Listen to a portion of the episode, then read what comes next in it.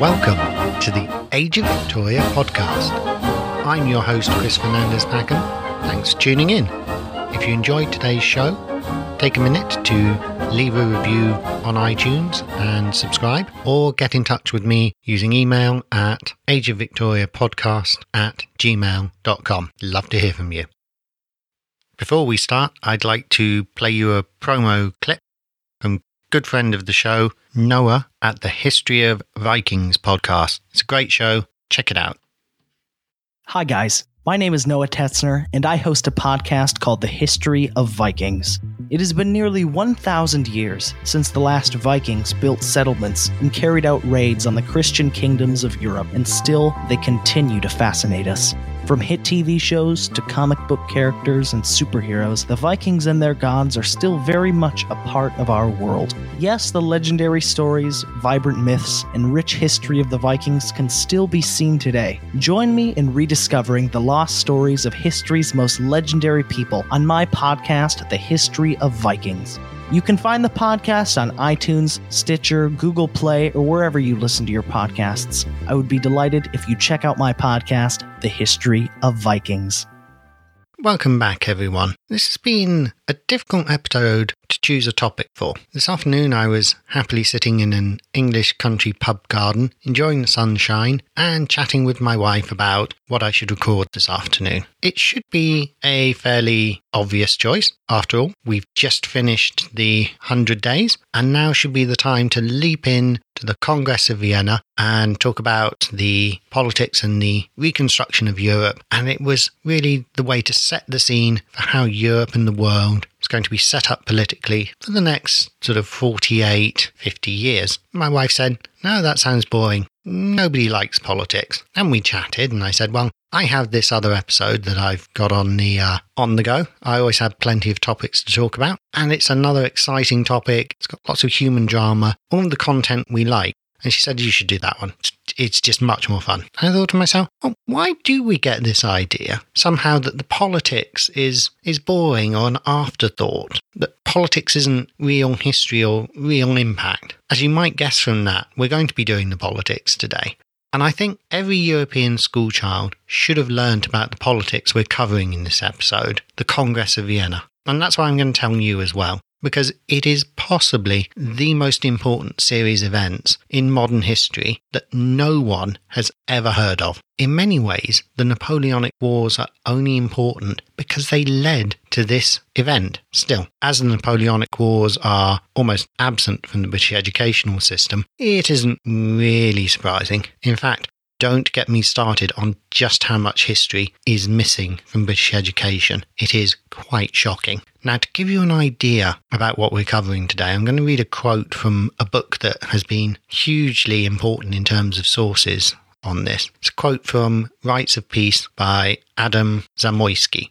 Quote, the reconstruction of Europe at the Congress of Vienna is probably the most seminal episode in modern history. Not only did the Congress redraw the map entirely, it determined which nations were to have a political existence over the next 100 years and which were not. It imposed an ideology on a whole continent derived from the interests of the four great powers. It attempted to set in stone the agreement between those powers, with the result that their expansionist urges were deflected into Africa and Southern Asia. Its consequences, direct and indirect, include all that has taken place in Europe since, including aggressive nationalism, Bolshevism, fascism, the two world wars, and ultimately the creation of the European Union. End quote. That strikes me as pretty important, actually. And honestly, how many of us have heard of it, or know what it was, or what happened? We should.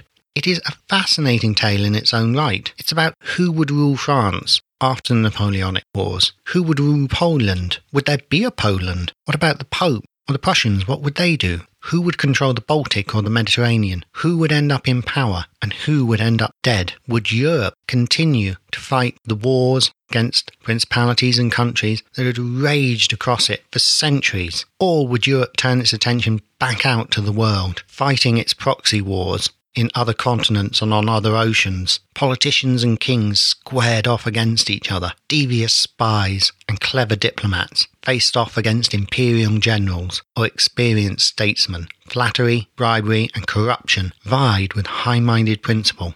Hypocrisy warred with genuine optimism. Had they deposed a tyrant only to create new tyrannies? Clever, ruthless men like Talleyrand destroyed incriminating archives, attempting to shape history itself. This would make such an amazing TV series just for a start. But we don't hear about it. Now, I have to say, I can't cover all the ins and outs of this. It is just too vast and too involved, and it would lead us so far into the woods we might never find our way back to the path again. The Congress isn't really a single one off event on a set date. Rather, it was a series of positions and negotiations of the great powers of Europe to decide who and what would be allowed to exist and hold power. So before we plunge in, I want to give you some warnings. First is we must try and put our 21st century baggage at the door. I know you don't think that you have any, that you are here as a rational and completely impartial observer. Well, I'm sorry, but you aren't any more than I am or anyone else is. We all have a set of cultural biases and assumptions that we carry with us. One of the biggest is our modern instinctive view there are some universal human rights and moral standards that are so obvious that they are clearly the good that we should all be aiming at. Even if your view of human rights as a term is purely negative, you probably wouldn't disagree that people have the right to life, liberty, and some form of self governance. The precise form liberty or freedom takes to you might vary, but that at least seems plain. If you want to understand the actions at the Congress, you need to understand that this view is extremely modern. Even the concept of war crimes as we understand them simply didn't exist until after World War II. In 1815, liberty was much more of a concept that meant justice under known law and custom, rather than the more libertarian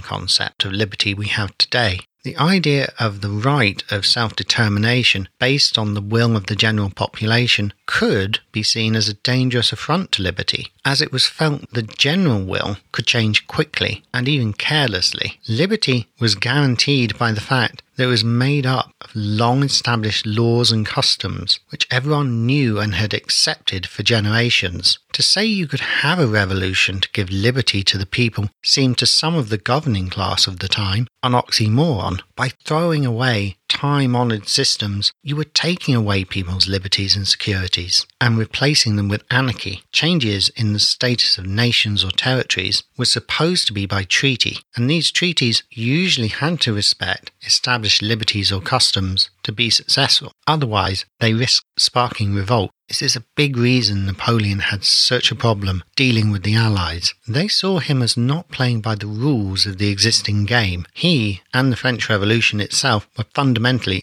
overturning the board. Another piece of baggage you probably have is that you might think that honour is just a word, a abstract that you can ignore at a whim. If you make a promise on your honour today, it means essentially nothing. That wasn't the case for most of history. At the end of the Napoleonic Wars, honour was as real to a gentleman as a credit rating is to us today. Neither are real in the sense of being a thing you can touch. They're both abstracts, yet both can seriously affect real life. If a gentleman gave his word of honour or swore on his honour, it was taken very seriously. This might sound a little crazy, but as relationships were more face to face and personal, honour was a way of codifying and exercising power without it being overly oppressive or requiring complex laws or contracts. This was, in a strange way, a big problem Napoleon had. The Allies refused to recognize him as a gentleman, and he was not especially honest in his own in many situations. This made the Allies feel that he didn't have the honor required for treatment as an equal. The importance of honor was it allowed value to be assigned to individuals, but to also let them carry out complex transactions with little formality As a nobleman, you didn't have to get a lawyer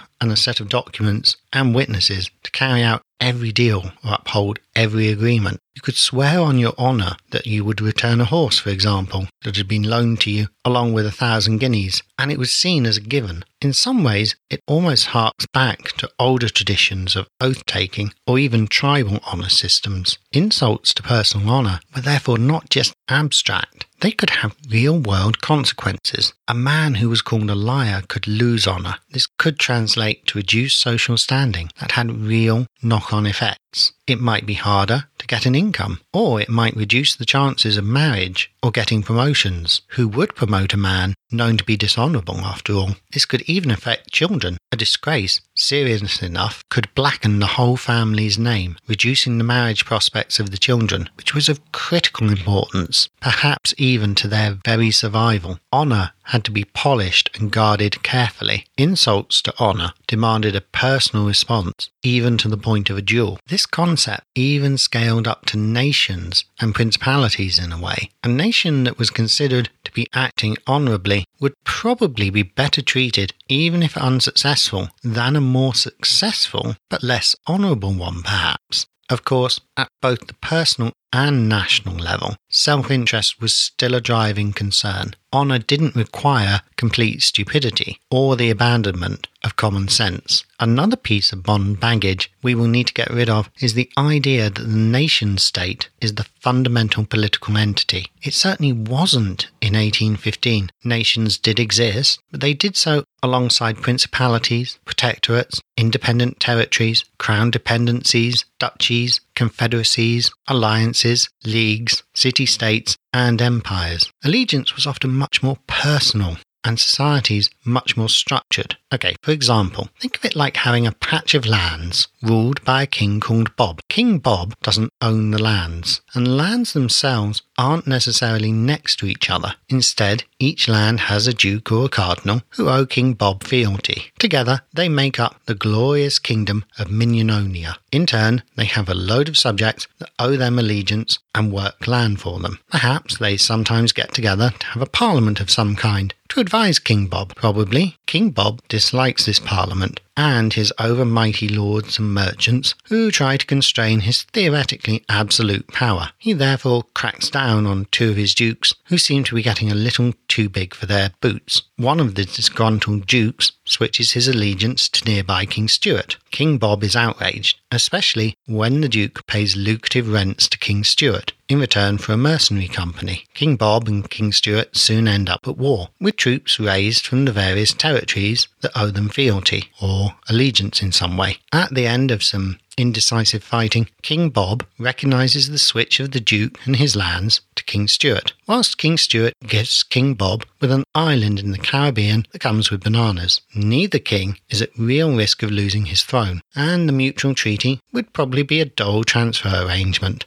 The individual customs of the towns and cities within the territories would be largely unchanged. Neither king is in any way interested in democracy, and the rebel duke certainly wasn't a champion of the people. Nor, as you can see, is there a particular nation state here going to war against another nation state. Nor are the people expected to be loyal to an abstract entity of a nation state. Perhaps if the war had gone on too long, the kings might have aligned themselves with a more powerful political entity like the Russian Empire or the Holy Roman Empire. Now imagine one day Napoleon bursts onto the scene. He moves swiftly into the area, sweeping aside the patchwork armies of the two kings. He swiftly deposes both of them, abolishes the old feudal order, and sets up a more modern, rational state. A lot of old town councils and regional aristocrats lose power and land that they've held for centuries. Long established and restrictive guilds are abolished. A town might find itself grouped into a region created by merging its territories with a hated rival. People who believed themselves independent towns found themselves part of new political entities created by Napoleon. The way of doing things that they'd grown up with was gone. For some people, this was a huge step forward. Many of the old medieval guild systems were highly restrictive.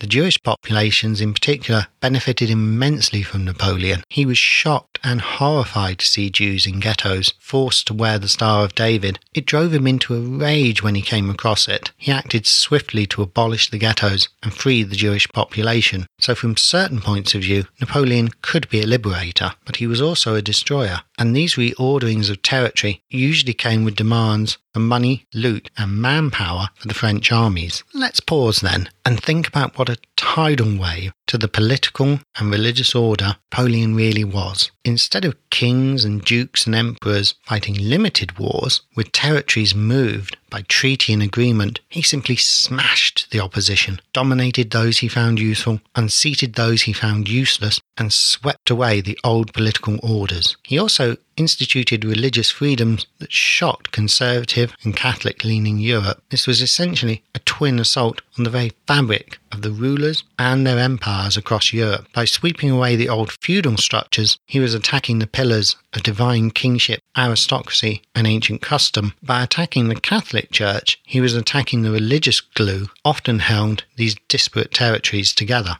To the British establishment, this was a direct attack on the order of government and society itself. Already the poor and starving in the English countryside, rural Ireland, and the recently cleared Scottish Highlands were pressing for reform, for work, for food.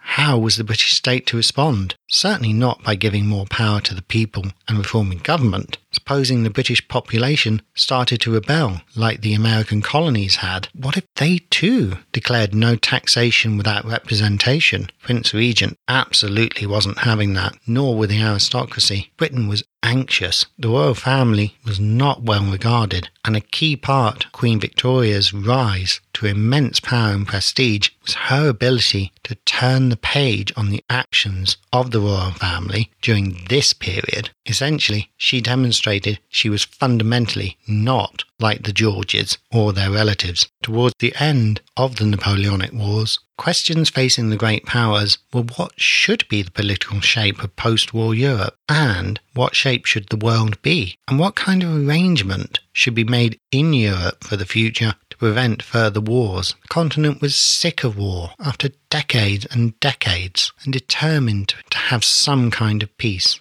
For Russia, the answer seemed obvious. Tsar Alexander considered himself chosen by God to crush Napoleon and the French, to personally lead mankind into a new era of peace. A balance of power between all nations was needed so that no one in power could dominate the other, making war too costly, with the Tsar seeing himself as the supreme arbiter of Europe and the Russians as the main power brokers. This would naturally require Russian power to increase, especially out towards Constantinople and the Baltics, but also into Poland. The Tsar planned to keep large chunks of it for Russia. That was really the main reason the Russians were so supportive of the Prussians. The Russians also wanted to absorb Saxony, which had been part of the Holy Roman Empire till 1806, but in 1814 to 1815 was under Prussian occupation. Its fate was one of bitter dispute during the congresses. For the Austrians, this was not an attractive option. For them, a strong Prussian Austrian alliance was needed to buffer against Russia and France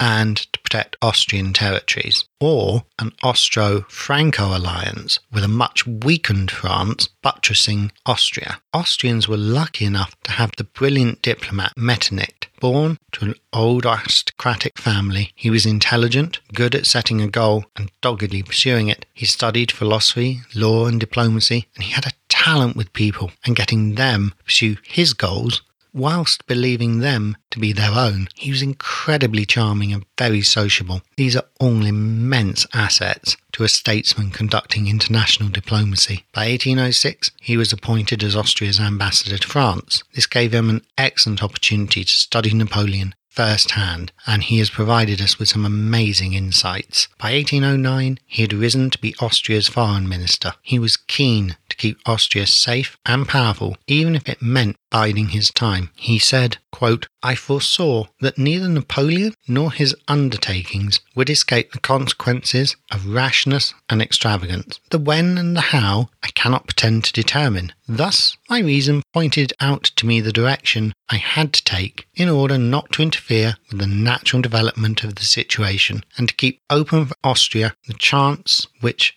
greatest of all powers, the power of circumstances, might offer sooner or later under the strong government of its monarch for the much threatened prosperity of the empire.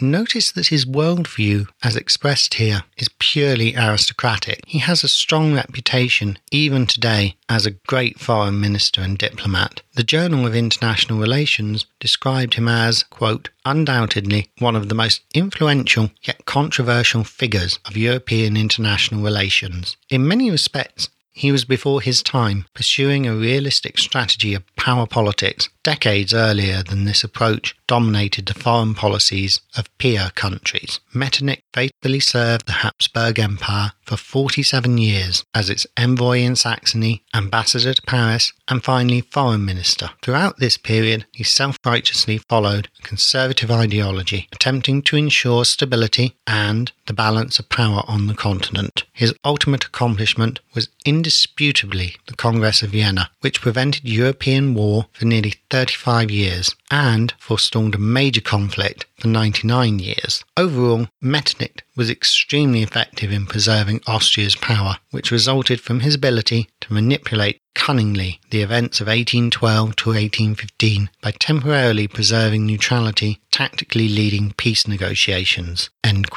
He doggedly played one side off against the other, always preserving the appearance of neutrality or support France while secretly negotiating with the Allies. He was keen that Austria wouldn't be condemned for breaking agreements with France, but at the same time, he made sure that the French received little active support. His guiding light remained the creation of a balance of power in Europe. This status quo was vital to Austria, not only for keeping the peace, also for keeping a very disunited population together. His talent and role in laying the diplomatic groundwork to defeat Napoleon was actually recognised even by the British. King George IV paid artist Sir Thomas Lawrence 300 guineas paint Metternich's portrait, a staggering sum.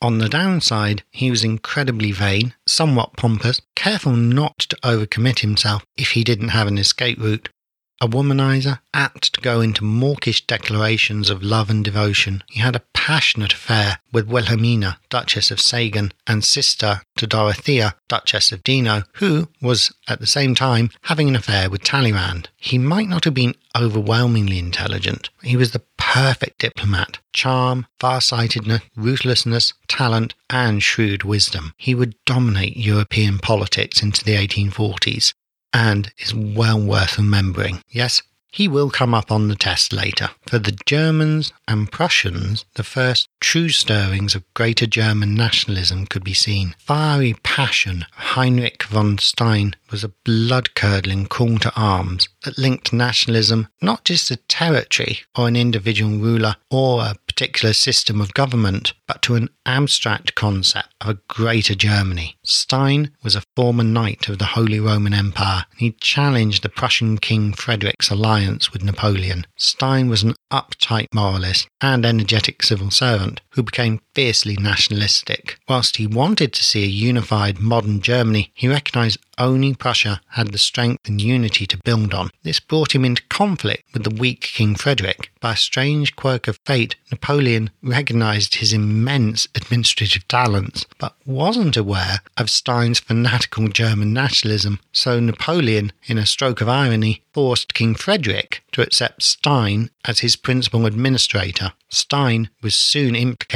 in anti French activity and he was forced to flee to Austria before getting sanctuary with Tsar Alexander. The two men clicked and formed a powerful working relationship. When the Russians swept westward after the French retreat of 1812, Stein was put in charge of the German territories. He soon clashed with the Prussian king, especially as Stein not only began reorganizing territories to further German reunification, also began calling for a bloody war of vengeance and reprisal, even against Germans who had joined the French. Finally, pressure from Stein and the Tsar resulted in Prussia switching ally with Russia against France, but the German states remained in turmoil, with Stein making appeals to the people and sweeping away the established order, in many ways reminiscent of Napoleon to an extent that struck some observers as being highly hypocritical. So, what does this mean for us? Well, I'm only giving you a very brief sketch here, but you can see how at the tail end of the Napoleonic Wars, future of Europe was not only unsettled, but incredibly complicated. I could spend show after show going through all the various changing circumstances, but what I want to get across is just how convoluted and chaotic Europe actually was. The aristocracy were desperately trying for stability, but not in an easy nation state way that we would understand today. And the end result was more akin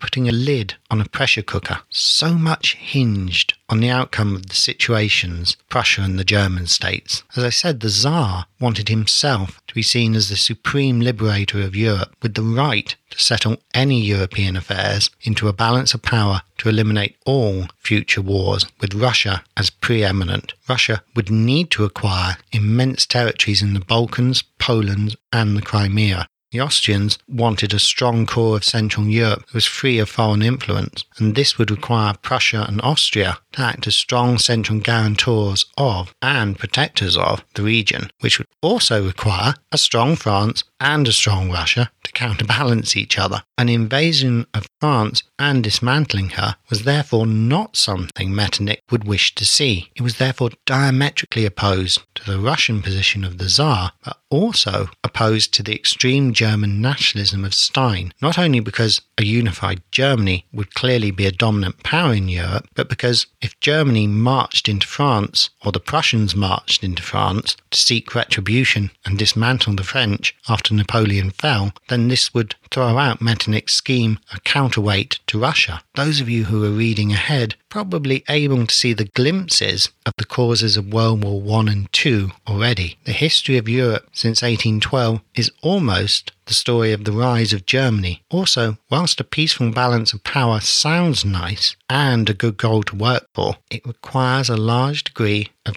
fixed, static politics. Reform and change is not well suited to a balance of power system. That might be fine to the ruling elite and seem a self evident good, but for the losers in that system, it was a horrific prospect as change and reform was ruled out. Metternich also had to accept that the real potential wild card in all of this European diplomacy was Britain. Metternich initially wanted France to make a peace settlement that would keep Napoleon in power, but without his military empire. After the disaster the French had suffered in Russia, well, surely Napoleon would have sought a good peace, with the deal slightly in Austria's favour. But Napoleon was unwilling to negotiate except on his own terms, since he recognised his power base was primarily built on his military victories. Metternich was secretly negotiating with the Allies at this point anyway. Still, a peace would have actually worked out well for France. If before 1812 she had withdrawn from Spain, parts of Italy, and the smaller states, kept her limited territorial gains along the Rhine, the loot of empire, then maybe France would have come out of the Napoleonic Wars incredibly well. Napoleon could then have restructured France how he wanted and focused perhaps on building a long range navy that could have challenged Britain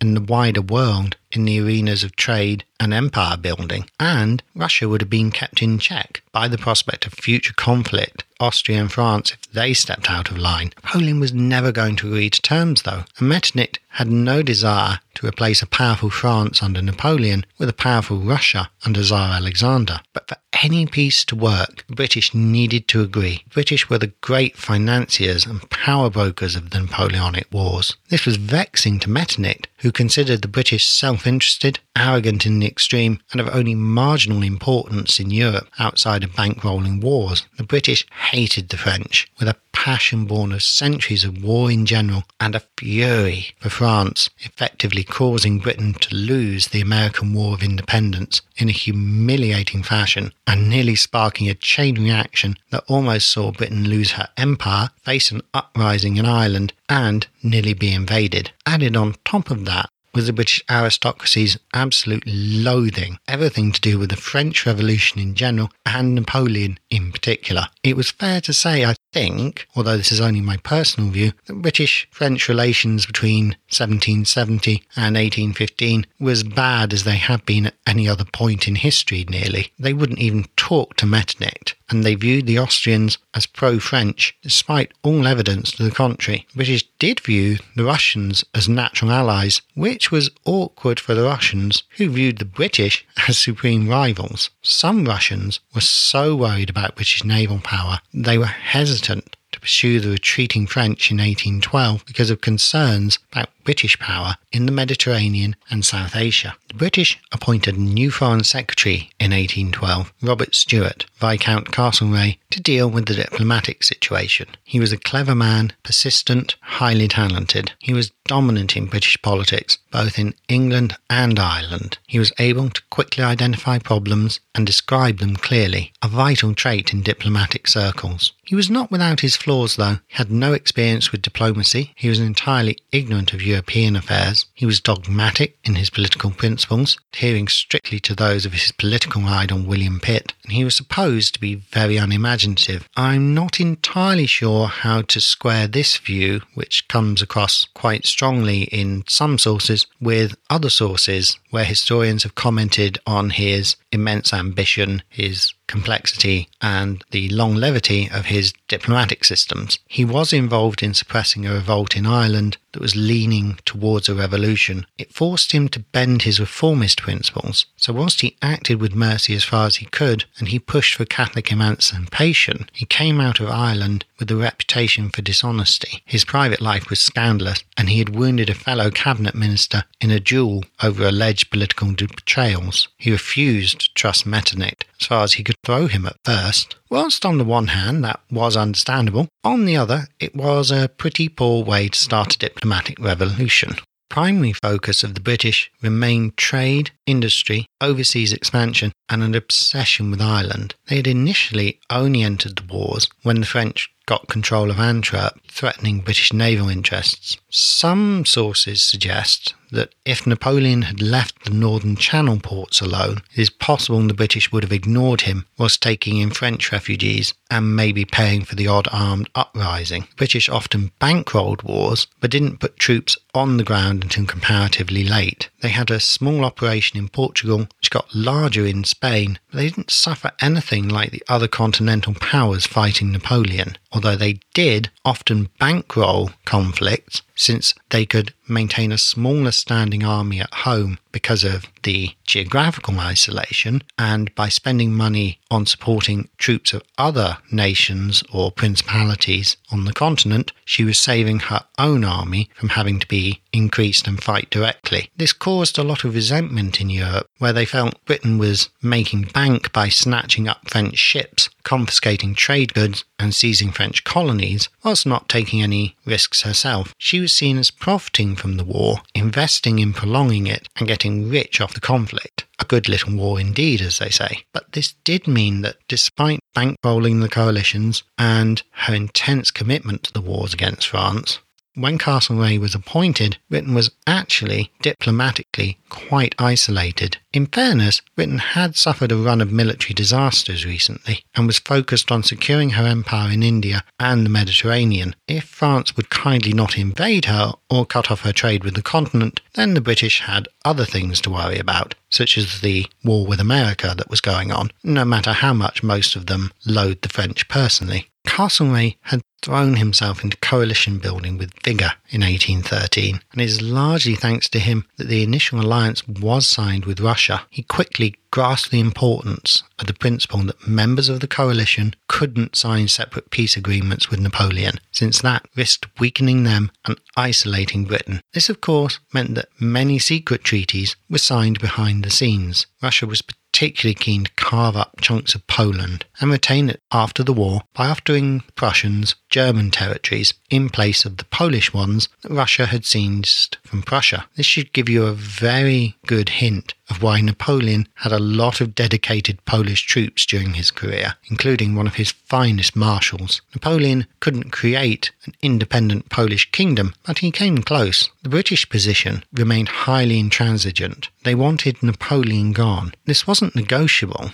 They didn't have any real interest in the complexities of the European situation, in the way that Austria was invested. Metternich spent much of 1813 to 1814 playing a careful balancing game, keeping Austria out of direct confrontation with France, also keeping the Russian and Prussians in the fight, but stopping them getting too powerful until he could broker a peace on Austrian terms. This made him deeply unpopular with many Austrians. He was enraged when some of them tried to drum up support for a guerrilla insurrection in Italy against the French, and he was exasperated when he caught a British agent trying to smuggle funds to the insurgents in Austria. He kindly returned the courier to Castlereagh and suggested better diplomacy in future. It was especially worrying for him as the French were beginning to suspect he was playing both sides and were keeping him under observation. 1813 to 1814 passed in a strange whirl of war and armistice, careful moves shaken by disasters. Napoleon seemed both brilliant and inept. Diplomacy worked magic for both sides, then bad luck dashed careful arrangements. Napoleon's declining fortunes eventually led him to recognize an independent and neutral Switzerland, a historic event, but one designed to secure French borders. The Swiss had been very favourable to Napoleon, especially after he swept away a lot of the old feudal chains on the people, making them free and equal citizens before the law. Tsar Alexander was mostly happy with Swiss neutrality and didn't want it violated, whilst Metternich busied himself trying to create a revolt in Switzerland to restore the ancient regime, causing the Tsar to erupt in fury. Metternich didn't care and wasn't about to throw out the Allied invasion plans simply to keep the Tsar happy or to respect the infant Swiss nation. So he arranged for the Allied attack on France to continue through Switzerland, and this would help cause a permanent enmity. It also had the byproduct of making the fanatical Stein see Austrian influence in Germany as being untrustworthy and dangerous German morals. It strengthened his views that only a pure, unified Germany was acceptable. I know what some of you are probably thinking right now. Well, this is great. Is it really influencing the Victorians? Well, yes, yes, absolutely it was. You can already see that the building blocks for the rise of Germany are being put in place. The mutual resentments on the continent that will lead to wars, alliances, and the scramble for colonies overseas were all being mixed into the brew here. Napoleon hadn't even been deposed in 1813, but you can see the outline of some of the causes of World War I and II. I think I should emphasize again that a lot of the nations in Europe really aren't anything like as old as they claim, and a lot of the borders are a bit more arbitrary than they would like to admit. With the exception of France, Portugal, the United Kingdom, Armenia, and Russia, a lot of European nations have not had their borders or citizenships well defined for a very long time at all, and they have all been very changeable. This setup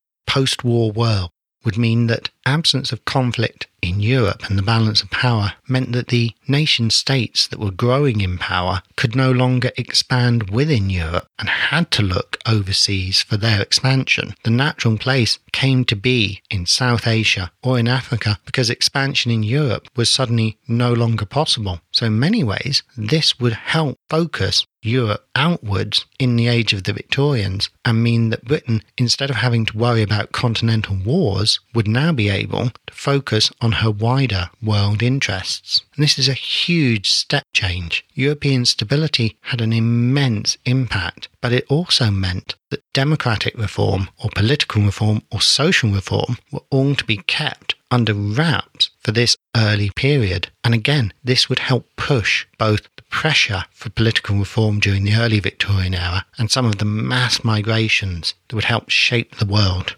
Eventually, the manoeuvrings had to come to a head. Metternich had three of the heads of state in one place, so the coalition could make quick decisions. But as usual, the British were absent. British law of the time prevented the king or prince regent travelling overseas. Unlike the Tsar or King of Prussia, the British didn't even have a representative and viewed everything Metternich did as dishonest, especially as the always efficient British spy network had got access to all of Metternich's secret papers. In fairness to Metternich, he somehow had to hold together the largest diplomatic alliance in the history of Europe and keep it pointed at the greatest military commander of modern history, despite all the wildly differing agendas. Still, there was one brutal fact that was compelling the British to actually get more involved in diplomacy. They had already been shocked and disbelieving when British envoys had found Europeans didn't view British goals and actions in a favourable and friendly way as was assumed in London. As is a repeated failing in British history, British statesmen acted in what they thought was a genuine and noble way, and simply couldn't understand how anyone else could have a different view of their actions. The British seemed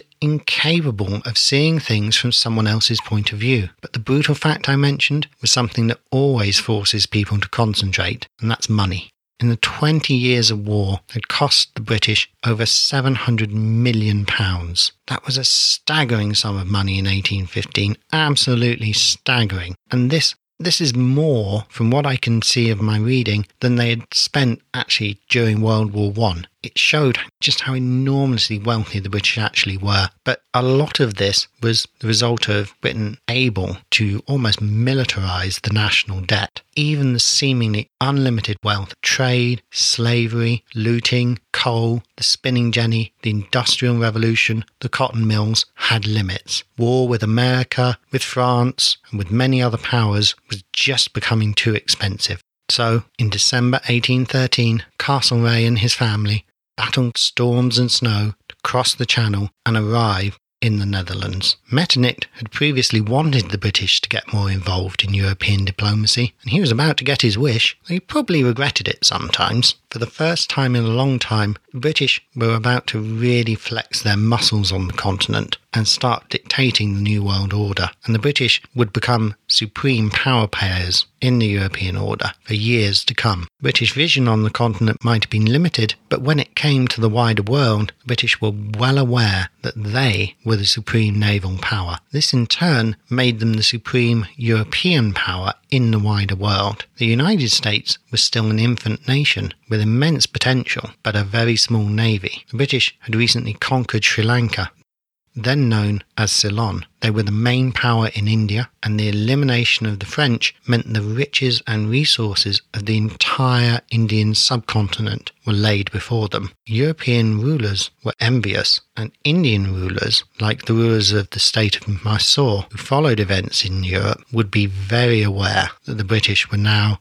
the dominant European power. The network of naval bases would allow them to intensify that hold, and better still for the British, there was now no French naval action in the Far East to impede trade, and this would play into the hands of the East India Company. Nothing would persuade any British statesman that any post war settlement should restore French influence in India. Please note, that when I'm talking about India here, I'm using a very modern shorthand. India of the early 19th century was made up of a number of proud states or empires with some long histories. The Sikh state of the Punjab, in particular, would demonstrate a military capacity on par with the British, and the Sikh soldiers were some of the finest and bravest in the world. With France's overseas ambitions destroyed and most continental powers focusing on the continent, the principal points of interest for the British in Europe remained the Mediterranean and the entrance to the Black Sea. These were, of course, of great concern to Russia, which wanted civilian and military shipping access to the Mediterranean. And you might notice that this remains a thread in 20th century history and to some extent even in modern Russian relations. This would impact on the ailing Ottoman Empire and further complicate matters. Naturally, the Austrians were concerned as Russian expansion on the shores of the Black Sea and Crimea would impact their territories in the Balkans. Battlestar Galactica fans at this point might be tempted to say, all this has been before and will be again. I hope you are beginning to see that European diplomacy can become very tangled very quickly. Mutual distrust, wildly different goals, mismatched ambition and resources, plus concepts of national honour meant that things were going to be really tricky. You can see why the British appointing someone like Castlereagh with no knowledge or experience of Europe could be exasperating to the other parties. But for now, I think we've had a real belter of an episode. There's a huge amount of background information I've given you here. And next time, we will deal with the actual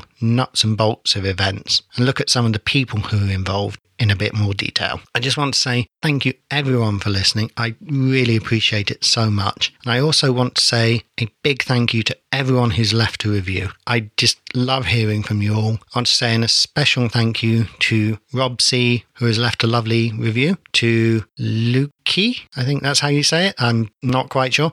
Thanks. I'm really glad you enjoyed the Big Ben episode. Really appreciate the review. And also, uh, John Douglas from the UK. Again, really glad you liked the podcast. Thanks ever so much for the review. I'm hoping to get a mini-sode out sometime soon, and I'm looking into upgrading my hosting a bit so that I can load more episodes up each month. And for those of you who are particularly, I uh, don't know what the word is, nerdy, geeky, obsessed with strange details, I have put my privacy policy post GDPR up on the website.